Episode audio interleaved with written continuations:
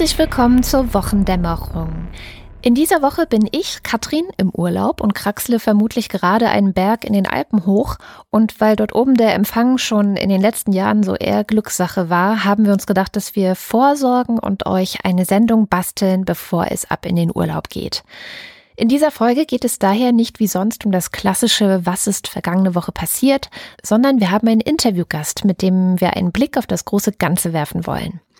Wer dieser Gast ist und welches große Ganze ich meine, das erfahrt ihr gleich. Zuvor will ich aber ein kleines oder noch lieber ein mittelgroßes Dankeschön loswerden. Danke an euch, die ihr diese Sendung seit mittlerweile drei Jahren hört, dass ihr sie anderen empfehlt und auch finanziell unterstützt. Ihr wisst ja, die Wochendämmerung ist Hörerinnen finanziert. Das heißt, wir sind auch wirklich darauf angewiesen und wir sind zurzeit sehr gerührt, wie toll das klappt. Jetzt aber zum Thema der Sendung. Wir hören ja in letzter Zeit immer wieder das Wort Krise. Das hatten wir ja auch in unseren vergangenen Sendungen immer wieder thematisiert. Vor allem in den Kombinationen Flüchtlingskrise oder Migrationskrise. Und symptomatisch waren dafür die Ereignisse im Unionskrach zwischen Angela Merkel auf der einen Seite und Horst Seehofer auf der anderen.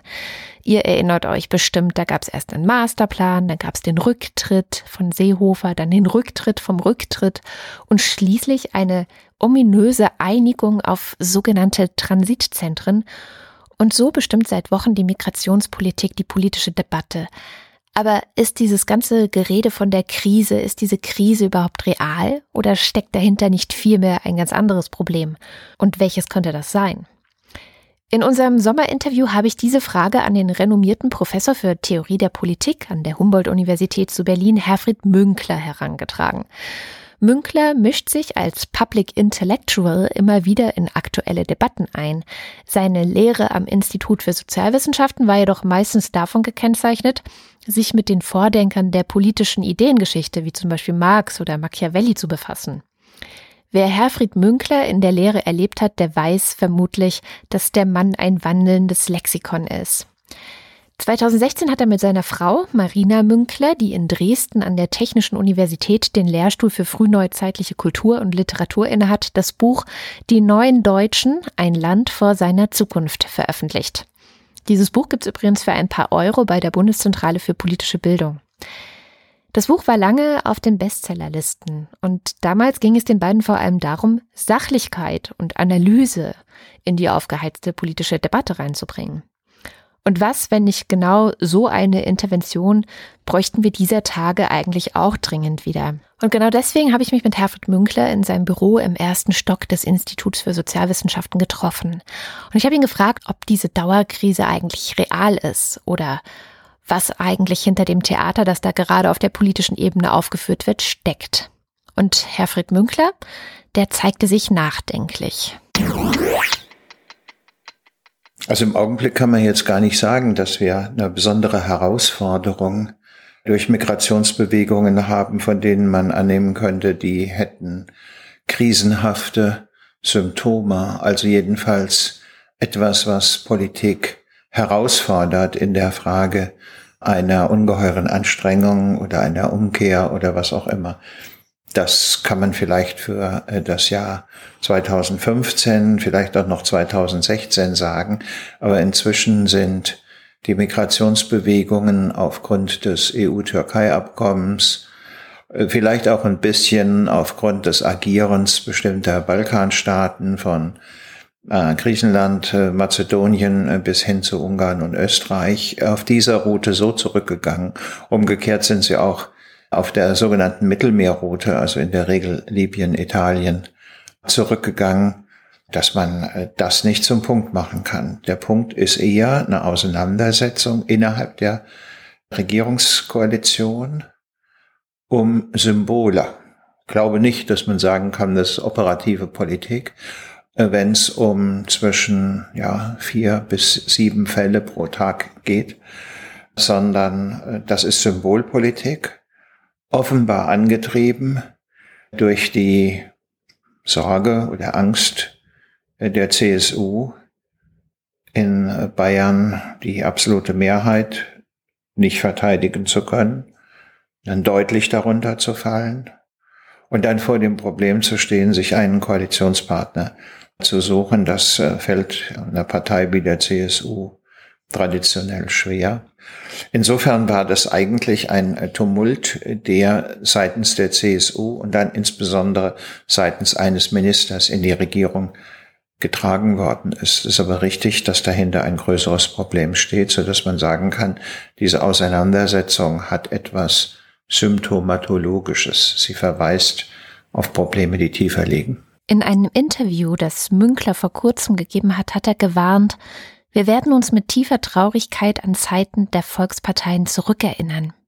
Und deswegen habe ich ihn gefragt, ob das tieferliegende Problem, auf die diese Symptome hier nur verweisen, vielleicht vielmehr eine Krise der Volksparteien sein könnte. Ja, das lässt sich seit geraumer Zeit beobachten. Bei den Sozialdemokraten kann man das ja sagen, äh, seit der Bundestagswahl, glaube 2009 bei der sie deutlich zurückgefallen sind, ähm, in Reaktion auf die Gründung zwischen der BDS und der WASG äh, zur Linkspartei, also gewissermaßen eine klassische Spaltung der Sozialdemokratie, man kann sagen schon vorher, ähm, relativ viele Wähler, die zu den Grünen gegangen sind Ende der 70er Jahre, wären jedenfalls potenzielle Wähler äh, der nach Godesberg SPD gewesen. Hier vielleicht ein kurzer Einschub, denn wovon Münkler redet, das ist das sogenannte Godesberger Programm der SPD,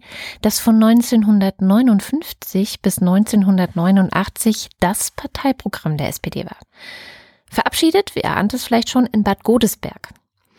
Wichtig war darin vor allem der Entschluss der SPD, sich von einer Arbeiterpartei in eine Volkspartei wandeln zu wollen. Dennoch, auch wenn das aus heutiger Perspektive vielleicht ein bisschen komisch klingt für eine Volkspartei, standen gleich zu Beginn die Grundwerte des Sozialismus drin. Diese waren Freiheit, Gerechtigkeit und Solidarität. Und Sozialismus, das war dabei nicht das Endziel historischer Entwicklungen, hieß es, sondern die dauernde Aufgabe, Freiheit und Gerechtigkeit zu erkämpfen, sie zu bewahren und sich in ihnen zu bewähren. Zitat Ende. Und obwohl das heute eher kontrovers diskutierte S-Wort drin stand, bedeutete das Godesberger Programm gleichzeitig auch eine Ablösung, nämlich vom Marxismus. Eine ideengeschichtliche Wurzel, die man in allen vorherigen Programmen der SPD noch für wichtig erachtet hatte. Man kann also sagen, damals hat sich die SPD aufgemacht. Und damit soll der Einschub auch zu Ende sein.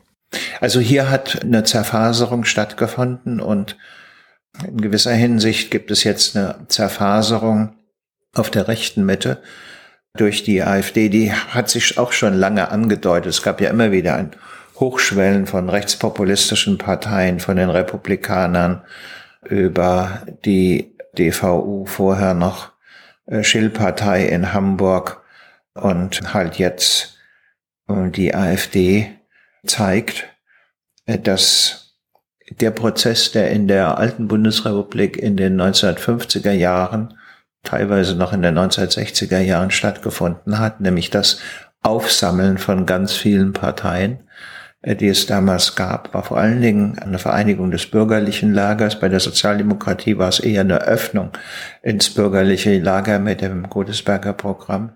Dass dieser Prozess, der dazu geführt hat, dass bei Bundestagswahlen 1972, 1976 mehr als 90 Prozent der Wähler für die beiden Volksparteien gestimmt haben, mit dem Ergebnis, dass äh, bis 1900 98 alle Regierungswechsel Folgen eines geänderten Koalitionsverhaltens der FDP gewesen sind, dass diese äh, Parteienstruktur zu Ende geht. Die Sozialdemokratie äh, muss sich darauf einrichten, eine Partei um die 20 Prozent zu sein. Im Augenblick können sie sich fast glücklich schätzen, wenn sie die erreichen. Vielleicht können sie bis 25 Prozent bekommen, aber das würde ich meinen, ist im Augenblick auch das Äußerste. Und bei der äh, CDU zeigt sich, äh, dass es tendenziell nicht mehr möglich ist, Mehrheiten zu gewinnen, die auf Bundesebene deutlich über 40 Prozent sind. dass es äh, offenbar auch in Bayern schwerfallen wird, das erreichen. Also ich schätze mal, wenn äh, Frau Merkel sich äh, verabschiedet aus der Politik, was ja irgendwann demnächst stattfinden dürfte, ähm, und dann es zu einer Heimatlosigkeit entweder der liberal-konservativen Wähler kommt, weil sich der äh, konservative bis rechte Flügel unter Führung von Spahn oder wem auch immer durchsetzt. Oder umgekehrt, aufgrund äh, des Umstandes, dass sich der liberal-konservative Flügel unter Kramp-Karrenbauer, Laschet und wem auch immer durchsetzt, ähm, es zu einer bundesweiten Ausdehnung der CSU als einer konservativen Partei neben der christlich-liberalen Partei kommen wird äh, dass dann die alte klassische CDU auch so um die 25 Prozent vielleicht mit ein bisschen mehr liegen wird. Man muss befürchten, dass es dann zu einer, möchte man sagen, Niederlandisierung des äh, nationalen Parlaments kommt. In den Niederlanden sind zurzeit 13 Parteien im Parlament vertreten. Gut, so leicht geht das bei uns nicht wegen der 5%-Hürde, aber wir sind jetzt auch schon ein Sechs-Parteien-System. Wir wären dann in jedem Fall ein Sieben-Parteien-System. Und man muss davon ausgehen, dass bei einer solchen Diversifizierung ein gewisser Sog in eine weitere Richtung gehen wird. Das heißt, Regierungsbildung wird ungeheuer schwierig sein. Vermutlich äh, wird Deutschland auch äh, nicht mehr die Rolle spielen können, die es bislang innerhalb der EU als äh, die Kraft der Kohäsion gespielt hat, also die zentripetale Kraft, die gegen die zentrifugalen Kräfte gewirkt hat. Und also das alles muss man mit einer gewissen Sorge betrachten. Aber ich sehe jetzt im Augenblick nicht, wo die Umkehrung wäre, außer, außer, und zu sagen, Volksparteien reorganisieren sich tendenziell entlang einer charismatischen Persönlichkeit, wie die Franzosen das mit Macron vorgemacht haben. Dann ist das französische Wahlsystem auch ein anderes die Rolle des Präsidenten ist eine andere. Also müsste man sagen, wie es die Österreicher mit Kurz vorgemacht haben, der sich ja auch relativ weit von der ÖVP, seiner eigentlichen Partei, abgesetzt hat und sozusagen auf seine Person äh, die Leute äh, fixiert hat. Das heißt, womit man es hier äh, zu tun bekommt, ist eine programmatische Entkernung. Gut, man kann sagen, auch Volksparteien waren gegenüber Klientelparteien eine programmatische Entkernung, aber schon mit dem Versuch, diese unterschiedlichen Gruppierungen mit Formelkompromissen und rhetorischen Floskeln zusammenzuhalten. Und an die Stelle dessen tritt dann halt eine Person. Mhm. Ja, also auswechseln sozusagen äh, von Programm, äh, weichgespülten Programm von mir aus durch eine Person. Ob man das nun wirklich so gut finden muss, das darf man wohl bezweifeln, aber ich könnte mir vorstellen, dass es darauf hinauslaufen wird. Und nochmal für alle, die nicht bei Herfried Münkler politische Theorie und Ideengeschichte studiert haben oder sich sonst wie mit Max Weber befasst, dieser ganze Begriff charismatische Herrschaft stammt eben vom deutschen Soziologen Max Weber vom Anfang des 20. Jahrhunderts und bezeichnet eine bestimmte Form der Beziehung zwischen dem Herrscher und dem Volk. Und eine charismatische Herrschaft kennzeichnet sich vor allem dadurch, dass die Menschen, die an diesen Charismatiker glauben, darauf hoffen, dass die in ihnen gesetzten kollektiven Hoffnungen erfüllt werden. Die Autorität dieses Führenden gründet sich vor allem auf seine einzigartige Persönlichkeit, eben Charisma, und darauf, dass die Leute, die ihm folgen, sich mit ihm identifizieren und auch mit seinen Zielen und Visionen. Es geht ja also gar nicht so sehr um Inhalte, sondern um Wünsche und Hoffnungen und Visionen und inwieweit dieser Herrscher es schafft, eine Projektionsfläche, wenn man so will, der Bevölkerung zu sein. Und da kann man sich ja schon denken, dass das vielleicht nicht die allerbeste Herrschaftsform ist, weil Vernunft und Fakten hier nicht die größte Rolle spielen. Und weil diese Aussicht nicht so rosig ist, stellt sich doch die Frage, ob man es nicht doch schaffen könnte, dass die Volksparteien wieder ihre alte Macht zurückbekommen. Und wer diese Sendung hier aufmerksam hört, der weiß ja, dass Holger und ich uns immer mal wieder fragen, was eigentlich die Klientel der SPT wäre, was, wen sie ansprechen könnte, wen sie ansprechen sollte. Und genau diese Frage habe ich auch Herfried Münkler gestellt. Ja, schauen Sie, ich glaube, an der SPD kann man das Problem ganz schön beschreiben. An die Stelle des Unterscheidungsmodells rechte Mitte, linke Mitte, nicht? Sozusagen tendenziell mit der Vorstellung, möglichst weit nach links auszugreifen, aber die Mitte zu besetzen und in diesem Überlappungsbereich mit der je anderen Volkspartei hm, sozusagen die Wahl dann zu entscheiden. Dieses Modell ist abgelöst worden durch die Frage eher eine Retro-Orientierung, also rück in die Vergangenheit, oder aber Modernität, wie sie sich in den letzten 20, 30 Jahren entwickelt hat, beibehalten und stärken. Das kann man an einer ganzen Reihe von lebenspraktischen Fragen festmachen, sozusagen von einer bestimmten Struktur des Sozialstaates bis hin zur Frage der Ehe. Also sozusagen ist Ehe nur für heterosexuelle Paare oder auch für homosexuelle Paare zulässig. Dazu gehören Fragen des Umweltschutzes und so weiter und so weiter. Und äh, diese Kluft scheint mir kaum noch überbrückbar zu sein, außer halt durch Personen, die das in irgendeiner Weise äh, zum Verschwinden bringen, aber programmatisch ist das kaum der Fall. Man kann das beobachten an den europäischen Nachbarländern, wo dieser Prozess ja schon sehr viel früher eingesetzt hat und die Parteien doch wieder in hohem Maße zu Gruppierungen geworden sind, die entweder bestimmte klientelistische Interessen oder aber die Wertorientierung bestimmter Gruppierungen innerhalb der Gesellschaft zum Ausdruck bringen. Das begann in gewisser Hinsicht mit den Grünen, die am Anfang ja sozusagen als Abrüstungspartei und Anti-Atomnutzungspartei eine Kombination von Werten, Sorgen und Interessen zum Ausdruck gebracht hat, aber sonst thematisch sehr diffus aufgestellt war. Das hat sich inzwischen ein bisschen verändert, wenn auch nicht äh, fundamental. Das scheint offenbar nicht mehr möglich zu sein, sagen Formelkompromisse zu finden, die, also äh, Tobias Dürr, glaube ich, hat gesagt, die politische Trennlinie, die früher rechts-links war, ist nunmehr beharren oder verändern. Und naja, wenn das, wenn das halt so ist, dann äh, wird man eine Reihe von Parteien der Beharrung haben. Könnte man glauben, ja, das ist ja der alte Konservatismus, äh, den man wieder hier hat, aber da muss man schon feststellen, ja, das ist nicht nur eine Beharrung im Sinne des Festhaltens an dem, was der Fall ist, sondern es ist teilweise eine Retroorientierung. Mhm. Also zurück in frühere Zeiten, was weiß ich, als es noch keine Migranten gab, als die Frauen noch zu Hause blieben und derlei mehr.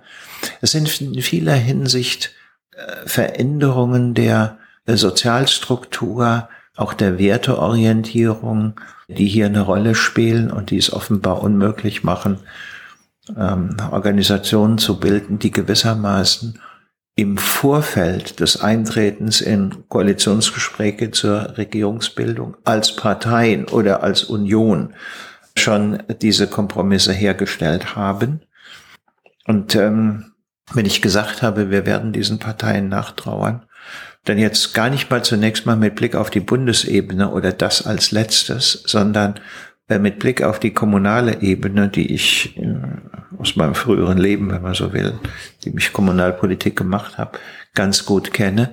Insofern sozusagen äh, in diesem Grassroots-Sinn, wie die Amerikaner das nennen würden, man auf dieser Ebene lernt, taktische und strategische Kompromisse zu bilden. Und diese Schulung fällt dann aus, jedenfalls innerhalb der Partei, Prozess von Geben und Nehmen zwischen den Flügeln der Partei, zwischen den verschiedenen Ortsteilen, den Stadtteilen und derlei mehr, weil man zu dem Ergebnis kommt, naja, wenn man sich erstmal selbstständig organisiert, dann äh, kann man seine Interessen vielleicht auch besser einbringen. Das wird dazu führen, dass wir ein anderes politisches Personal bekommen, das in äh, sehr viel höherem Maße naja, selbstbezogen ist auf die eigenen Interessen einerseits und andererseits bedingungslos an seinen eigenen Wertorientierungen festhält, nicht, die also dann auch in den Echokammern des Internets sich nur bewegen und äh, wie man mit denen Politik machen soll, wenn denn Politik das Bohren harter Bretter ist in der berühmten Formulierung von Max Weber, heißt auch das lange Ringen um Kompromisse. Das ist ein interessantes Experiment, bei dem ich allerdings sehr skeptisch bin, dass es gut ausgeht. Wenn sich die früheren Volksparteien entlang der Kategorien rechts oder links von der Mitte organisiert haben, dann liegt es doch eigentlich nahe, nach dem, was wir gerade erfahren haben, zu fragen, ob man nicht eine neue Volkspartei erfinden könnte, sozusagen die nach vorne gewandten und eine andere Volkspartei, die rückwärtsgewandten, nenne ich es jetzt einfach mal. Und letztendlich sehen wir sowas ähnliches auch mit En Marche, auch wenn es natürlich sehr stark durch Macron geprägt ist, aber dahinter steht ja auch eine ganze Bewegung, die versucht, europaweit zu agieren. Und so ähnlich ist es ja auch mit der Partei, die von Yannis Varoufakis aus Griechenland ausgeht. Könnte das vielleicht ein Weg sein, wie man den Verlust der Volksparteien auffangen könnte? Ja gut, aber ich meine, äh, das sind natürlich jetzt vor allen Dingen europabezogene Projekte. Vielleicht En Marche weniger. Ja. Da haben wir es in, Europa nur darüber gesehen. Gut, also erstens muss man natürlich sehen, wie lange der Hype um Macron hält. Im Augenblick schwinden seine Zustimmungswerte. Das hat auch damit was zu tun, dass natürlich sozusagen das Feuer der ersten Begeisterung irgendwann erlischt und dann klimmt es nur noch das muss man mal beobachten, wenn, naja, die Mühen der Ebene kommen, wie das bei Brecht so schön heißt. Erstens. Zweitens. Das Problem ist, die Veränderung geht in sehr unterschiedliche Richtungen äh, dabei, nicht? Also zu sagen, auch da kann man sagen, ja, äh, die einen, die eine Vertiefung der europäischen Institutionen wollen, aber jede Erweiterung ablehnen, weil das neue Nettozahler hereinbringt und äh, sich von der Vertiefung eine Verbesserung ihrer eigenen sozioökonomischen Position versprechen. Das ist nicht unbedingt das deutsche Interesse fundamental andere, die eher auf Erweiterung setzen. Das wäre in der Westbalkanfrage durchaus ein deutsches Interesse, wenn es darum geht, die weiche Südostflanke der Europäischen Union zu schließen, also zu sagen, wir stabilisieren auf lange Sicht Albanien, Bosnien-Herzegowina, Kosovo und andere Staaten, um auf diese Weise sicherzustellen, dass das politisch verfasste Europa tatsächlich auf Dauer bis zur Ägäis erreicht, also Griechenland an Bord zu halten. Andere, die sagen, das wird viel zu teuer. Und da sind sowieso die Chinesen schon drin. Mit dem Ausbau des Piräus, aber auch strategischen Interessen im Hinblick auf die Endpunkte ihres sogenannten Seitenstraßenprojektes. Kurzer Hinweis, in der Folge 126 der Wochendämmerung haben wir relativ ausführlich über die Ambitionen Chinas in der Welt gesprochen. Also vielleicht wollt ihr euch diese Folge auch nochmal anhören. Sie ist sogar mit Show Notes versehen. Und wir sozusagen ziehen uns zurück auf die alte österreichische Militärgrenze, die jetzt in diesem Falle vermutlich nordwestlich von Bosnien-Herzegowina verlaufen würde und bauen dort irgendwie eine Abwehrlinie auf gegen alles, was von dort kommt. Also, wenn ich das so beschreibe, nicht, dann sieht man schon, wie hier innerhalb äh, Europas die Veränderungsvorstellungen so weit auseinandergehen, dass sozusagen der Kompromiss der Veränderer heißt, wir lassen es besser so, wie es ist, denn sobald wir anfangen, was zu ändern, zerreißt das Gewand. Ja, und das beschreibt ein bisschen die Schwierigkeit, die man hier hat, weil eben verändern eine letzten Endes nur sehr allgemeine Bezeichnung für das ist, was ich verändere und wohin ich verändere. Vielleicht könnte es ja helfen, wenn man die Politik wieder stärker hin zu Faktenorientierung bringen würde. Denn Letztendlich ist ja auch das eines der großen Probleme, die wir heute haben, dass politische Debatten überhaupt nicht mehr entlang von Fakten, sondern von Emotionen und gefühlten Wahrheiten geführt werden, wie zum Beispiel die eingebildete Migrationskrise, die ja nicht wirklich da ist. Könnte nicht die Politik sich stärker darauf berufen, was die Wissenschaft erarbeitet? Natürlich ist das in Naturwissenschaften sehr viel leichter, aber auch in der Politikwissenschaft gibt es ja Analysen, Prognosen und ja, Zukunftsmodelle, wenn man so möchte. Sollte nicht hier tatsächlich einfach wieder eine viel stärkere Orientierung hin zu Fakten stattfinden, um Politik und Demokratie zu retten? Ja gut, aber worauf läuft das hinaus? Nicht? Das läuft darauf hinaus, dass man Demokratie schrittweise überführt in Expertokratie. Denn ja, ich meine, in der augenblicklichen Situation sehe ich mich in der komfortablen Rolle dessen, der mit Brecht sagt, er hat Vorschläge gemacht. Das tue ich, ja, mache Vorschläge, aber ich muss mir gewissermaßen äh, keine Gedanken darüber machen, welche politischen Widerstände es gegen diese Vorschläge gibt, wie weit die koalitionsfähig sind, ob es dabei möglicherweise noch äh, einen Kollateralnutzen für Leute gibt, die ich aber gar nicht mit Kollateralnutzen versehen will und so weiter und so weiter. Das heißt, meine Überlegungen, die ich vielleicht in sicherheitspolitischer Art oder in welchen Punkten auch immer einbringen kann, die laufen entlang von wissenschaftlichen Modellen. Ich denke, bei den Ökonomen ist das so ähnlich, wenn die was vorschlagen. Und die Aufgabe der Politik ist nunmehr, diese modelltheoretischen Überlegungen in größere Zusammenhänge zu bringen. Das ist eigentlich eine wunderbare Arbeitsteilung, weil auf diese Weise man unbefangen denken kann und nicht von vornherein gewissermaßen die angezogene Handbremse, aber wird das auch mehrheitsfähig sein und möglicherweise kommen dann noch die und jene ins Spiel und so weiter und so weiter. dann würde man ja eben nicht wissenschaftlich mehr denken, sondern im Hinblick auf politische Praxis. Gut. Wenn man jetzt aber weitergehen würde und sagen, naja, zu sagen, diese Experten müssen dann auch ein bisschen was übernehmen von dem, was politische Durchsetzung ist. Nicht nur Vorschläge machen, sondern auch an die Umsetzung der Vorschläge gehen, dann würde man sich ähm, ideengeschichtlich gesprochen dem platonischen Entwurf Philosophen zu Könige, Könige zu Philosophen, also der Inversion von Politiker und Experte nähern und das wäre dann letzten Endes ein Komplexitätsverlust. Also insofern ist das mir nicht so furchtbar sympathisch äh, auf der einen Seite und auf der anderen Seite, damit sozusagen eine faktenorientierte Politik Support, also Unterstützung durch die Bevölkerung bekommt, muss sie mit Narratives, also mit Erzählungen versehen werden. Das heißt, die puren Fakten, davor stehen die Leute, äh, wie, wie man das äh, auch gerne sagen würde, wie der Ochs vor dem neuen Scheunentor.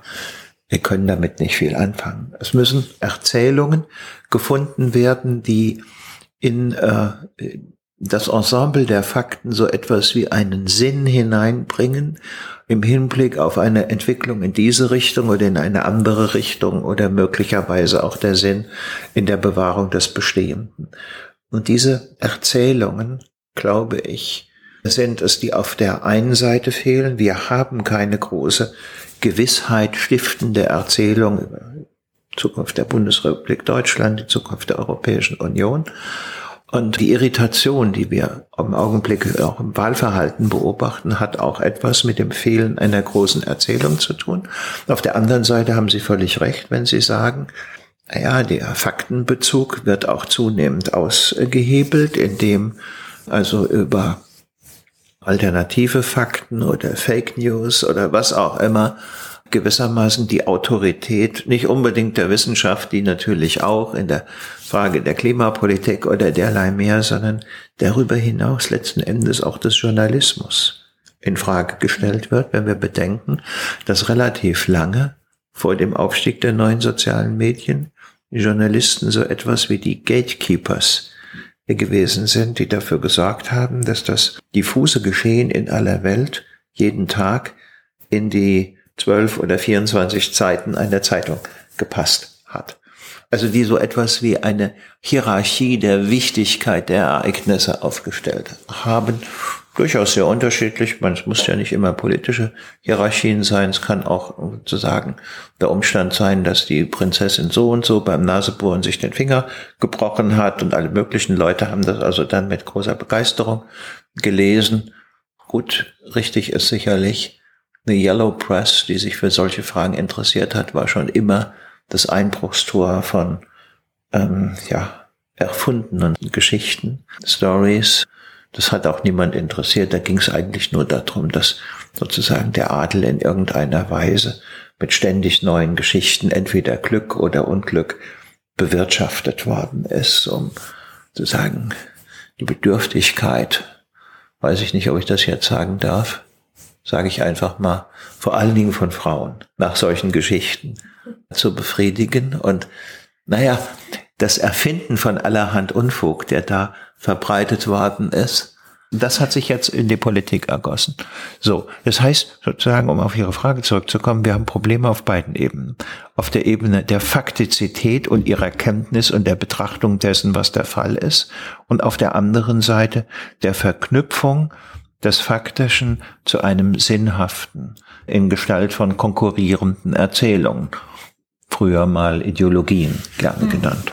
Okay, Herr Münkler hat mich natürlich überzeugt, dass wir die Arbeitsteilung zwischen Wissenschaft und Politik lassen sollten. Die Frage ist nur, wie kann diese Kommunikation gelingen? Also wie kann es gelingen, dass eine Mehrheit der Gesellschaft darüber informiert ist, was so die Wissenschaft überhaupt alles rausfindet und auch die ganze Komplexität, die dahinter steckt, begreifen kann? Es ist eine Frage der Kommunikation auf der einen Seite, aber eben auch eine Frage der politischen Bildung, oder? Ja, das ist ein guter Punkt. Also ich glaube, dass das Grundproblem der Demokratie ist, wie verwandeln wir ein im Prinzip ahnungsloses Volk in kompetente Bürger? Wie interessieren wir überhaupt eine relevante Mehrheit der Bevölkerung für Politik, für diese Fragen? Wie zeigen wir ihnen, dass es hier um ihre eigene Sache geht? Das ist eine nicht ganz einfache Geschichte. Man kann sagen, in der Antike hat man versucht, sagen, das Volk kompetent zu machen, indem man sie ins Theater eingeladen hat und sie auch bezahlt hat dafür, dass sie im Theater sitzen und dort sind ihnen gewissermaßen politische Szenarien in Bewegung vor Augen geführt worden, was Asylverweigerung heißt, was Pietätsüberschreitung heißt und derlei mehr. Und am nächsten Tag haben die dann möglicherweise über Themen abgestimmt auf dem PNÜX, also in der Volksversammlung, dieser oder ähnlicher Weise Fragen berührt haben, die am Tag vorher im Theater verhandelt worden sind. Schiller hat diesen Gedanken nochmal aufgegriffen, nicht, zu sagen, ähm, der Vorstellungen über die Erziehung durch die Bühne das ist aber sozusagen ein Projekt für eine bestimmte Form des Bildungsbürgertums äh, geblieben. Man kann sagen, es gibt äh, in der modernen Demokratie, also demokratischen Verfassungsstaat, mindestens zwei Modelle, nämlich erstens der Weg, den dieser Form eigentlich nur die Schweizer beschritten haben, nämlich permanent Volksabstimmungen und zwar nicht zu nur zu plakativen Fragen, sondern auch zu richtig schwierigen Fragen. Was weiß ich, ob man nur eine Universität haben will in diesem Kanton und wie viel Geld dafür ausgegeben werden darf und äh, wie die Gebäude dafür aussehen äh, sollen, so dass man also nur an diesen Abstimmungen teilnehmen kann, wenn man sich entsprechende Papiere eingearbeitet hat als eine Form, sozusagen Partizipation und Kompetenz miteinander zu verknüpfen, kostet aber furchtbar viel Zeit und Kraft und Energie und ist nur mit einer leidlich gebildeten Bevölkerung möglich. Und privilegiert im Ergebnis natürlich die Mittelschicht, die lesen und schreiben kann. Auf der anderen Seite ein Reduktionsmechanismus der Parteien. Wenn wir auch wieder bei den Volksparteien, wie gewissermaßen etwas wie ein Transmissionsriemen zwischen der politischen Klasse und der einfachen Bevölkerung gewesen sind. Der Transmissionsriemen konkretisiert sich in der Gestalt des Parteimitglieds, das im Freundeskreis sozusagen die Linie der Partei, der er angehört, vertritt oder aber nach oben signalisiert, er hat keine Lust mehr so zu vertreten, kann nicht mehr so vertreten, kriegt nur noch Stress mit seiner Frau, seinen Freunden, seinen Kindern, was auch immer, so dass also wir hier ein System der wechselseitigen Beeinflussung äh, vor uns haben. Und äh, ja, dieses, dieses Modell funktioniert in letzter Zeit nicht mehr. Ähm, nicht nur die Wahlbeteiligung geht zurück, sondern es ist ja auch die äh, Parteimitgliedschaft äh, in den letzten 20, 30 Jahren eigentlich auf die Hälfte zurückgegangen. Also die Frage wie verwandeln wir im Prinzip eine Masse des Volkes, das gelegentlich mal sein Bäuerchen machen will, und naja, das hört sich weder gut an, noch riecht's hinterher gut, in eine Ansammlung von kompetenten Bürgern, die sich mit der Komplexität von Problemen tendenziell beschäftigt haben. Diese Frage ist zunehmend offen. Und weil sie offen ist, führt das zu dem, womit wir angefangen haben, das zu besprechen. Ich würde sagen, zu einer Krise des politischen Systems, einer Krise der politischen Ordnung. Aber vielleicht ist noch nicht alles verloren. Erinnert ihr euch noch an Folge 145, in der Holger dieses politische System in Irland vorgestellt hat, die sogenannten Citizens Assemblies, in denen 100 zufällig ausgewählte Menschen sich anderthalb Jahre lang mit einem Thema beschäftigen müssen. Okay, ganz zufällig ausgewählt sind sie nicht, aber ein Großteil von ihnen ist zufällig ausgewählt. Und diese Menschen beschäftigen sich so intensiv mit einer Frage. Zuletzt war es, oder nicht nur zuletzt, sondern es war tatsächlich die erste Frage, die diese Citizens Assembly zu beantworten hatte, die Frage der Abtreibung. Wie soll das in Irland geregelt werden? Und im aktuellen Lila-Podcast, auf den ich hiermit auch verweisen möchte, habe ich mit Evin Nihulawan, das ist eine irische Wissenschaftlerin, aber auch bekannt aus Fernsehen und Radio, dort in Irland zumindest, gesprochen. Sie hat in der Kampagne, in der Yes-Kampagne, also die sich für die Legalisierung von Abtreibung in Irland eingesetzt hat, mitgewirkt und in unserem Gespräch hat Iwin kurz ein bisschen erzählt, welche Wirkung tatsächlich ihrer Meinung nach zumindest diese Citizens Assemblies in Irland hatten. One of the most important things about this referendum coming around was the fact that it was outlined initially by the Citizens Assembly. This was a new idea of our government who when they were asked to deal with difficult issues said, well, what we're going to do is we're going to set up a representative group of voters. We're going to ask them to give their time for a number of weekends over the year. And we'll ask them to recommend what they think should happen.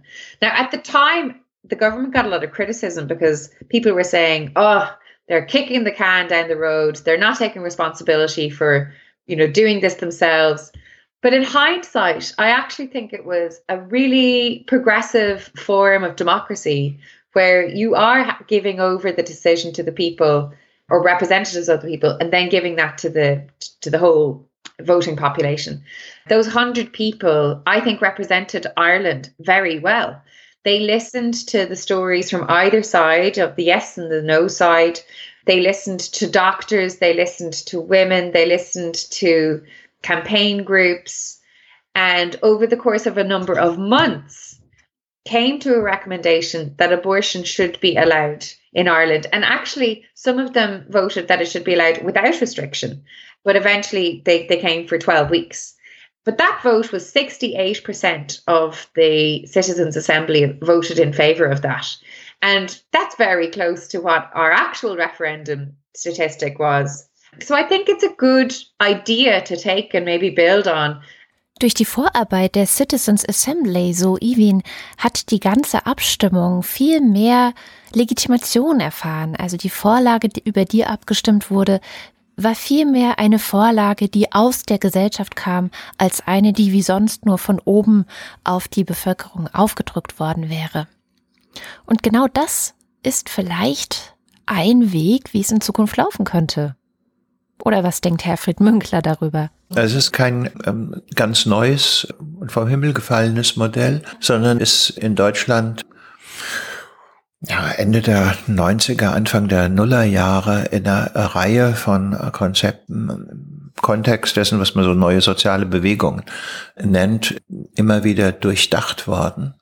Ähm, ist mir jedenfalls sympathischer als E-Democracy, nicht? Also alle, die online sind. Uns wird unterstellt, im Prinzip sind wir ja alle online. Ah Gott, okay, der letzte äh, Rest von Freiheit besteht gelegentlich darin, offline zu sein. Also äh, die permanent mit Likes oder ähnlichem äh, zu befragen, was aber eine Form der Oberflächlichkeit ist und auch letzten Endes der Verantwortungslosigkeit organisierte Verantwortungslosigkeit. Ähm, das ist mir in dieser Hinsicht schon sehr viel sympathischer. Nun muss man wissen, das führt zunächst einmal dazu, dass sozusagen es nach dem Prinzip des Aleatorischen die Herstellung von einer Elite gibt, nämlich diejenigen, die sich lange damit beschäftigt haben. Der große Vorzug gegenüber dem, die sich zurzeit damit beschäftigen, es werden Parlamentarier und Angehörige der politischen Klasse, ist eben das Aleatorische, der Würfel. Die Frage ist, funktioniert das gewissermaßen nicht nur unter den Bedingungen der Exzeptionalität, also in einer Testphase, sondern dauerhaft sozusagen als ein mittleres zwischen den Schweizer Volksabstimmungen und dem äh, Parteiensystem. Aber Frau Rennecke, Sie haben sicher recht im Hinblick darauf, wir müssen hier mehr bereit sein, herum zu experimentieren, auf äh, unterschiedlichen Ebenen neue Modelle der Partizipation erkunden, um diesen schwierigen Vorgang handeln zu können wie mache ich im Prinzip aus einer desinteressierten, motzigen Masse eine Versammlung von informierten, nachdenklichen und vorausschauenden Bürgern. Das ist schon eine große Herausforderung. Und insofern kann man wirklich sagen, die partizipatorische Ordnung, also Demokratie, ist auf Voraussetzungen angewiesen, die sehr viel komplexer sind, als wir die ganze Zeit uns in unserer etwas satten Selbstzufriedenheit haben vorstellen können. Ich finde das ein wunderbares Schlusswort. Danke. Dann freut mich das. Und das war es, unser kleines Sommerinterview mit Professor Dr. Herfried Münkler.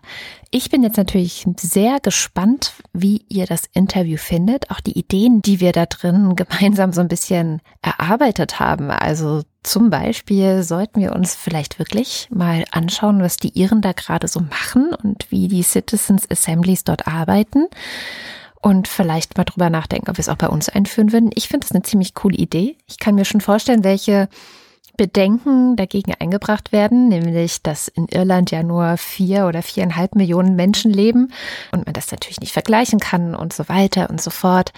Aber ich glaube, in so manchem Bundesland leben ja auch nur vier Millionen oder so Menschen. Und warum sollte man das dann nicht erstmal auf Landes- oder vielleicht sogar auf der von Herfried Münkler vorhin angesprochenen kommunalen Ebene einführen, wo wir ja auch ganz offensichtlich dringenden Bedarf haben, dass die politische Kultur ja eine ein bisschen neue Ideen und ein bisschen Lebenselixier zu sich nimmt. Wie gesagt, schreibt uns das doch mal gerne in die Kommentare, was ihr dazu denkt. Und ansonsten vielen Dank wie immer fürs Zuhören. Nächste Woche geht es wie gewohnt weiter mit unserer Wochendämmerung. Das heißt, Holger und ich werden uns dann unseren üblichen Schlagabtausch mit sehr viel Meinung und vielleicht auch wieder schlechter Laune mal sehen, was bis dahin passiert, liefern. Wie immer am Ende der Sendung geht es natürlich diese Woche auch nicht ohne, dass wir die Ultras und den Fanclub vorlesen. Das sind diejenigen, die uns auf steady.fm slash Wochendämmerung mit einem besonders großen Paket jeden Monat unterstützen. Und als Dankeschön lesen wir deren Namen am Ende jeder Sendung vor.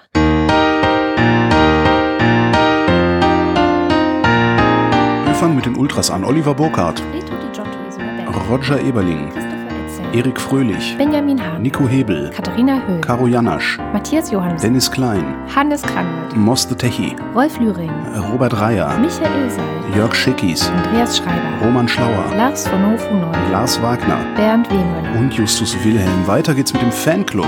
Jonas Aust, Johannes Bauermann, Miriam Bechtle, Florian Beisel, Andreas Bockisch, Alexander Bonsack, Jan Böske, Birgit Bülow, Felix Bültmann, Hans Damhorst, Christoph Dierbeck, Markus Dietz, Jan-Peter Drexler, Elina Eickstedt, Sebastian Flügge, Oliver Förster, Tamino Frank, Hagen Franz, Ralf Gerst, Anne Gesch, Anja Klage, Burkhard Gnivos, Benjamin Großmann, Dorian Grunewald, Jan Heck, Tobias Herbst, Fabian Hömke, Andreas Jasper, Philipp Kaden, Markus Krause, Stefan Krause, Magali Kreuzfeld, Thomas und Corina, Oliver Kohlfink, Michael Lamertz, Sebastian Lenz, Florian Link, Heiko Linke, Sabine Lorenz, Oliver Lösch, Ines und Mike Lüders, René Ludwig, Thorsten Lüdenschloss, Johann Majar, Martin Meschke, Robert Meyer, Johannes Möller, Johannes Müller, Anna Neubauer, Oliver Paulsen, Gregor Pich, Josef Porter, Thilo Ramke, Frank Rehme, Christian Rohleder, Pia Römer, Maurice Rossade, Sven Rudloff, Ruth Rutz, Jürgen Schäfer, Christina Schönrock, Jens Sommerfeld, Marie Stahn, Christian Steffen, Andrea Vogel, Jannik Völker, Nies Wechselberg, Linda Wendisch, Michael Wesseling,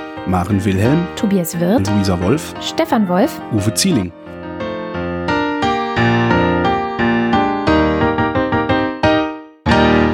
Und das war's mit der Wochendämmerung. Vielen Dank, dass ihr zugehört habt.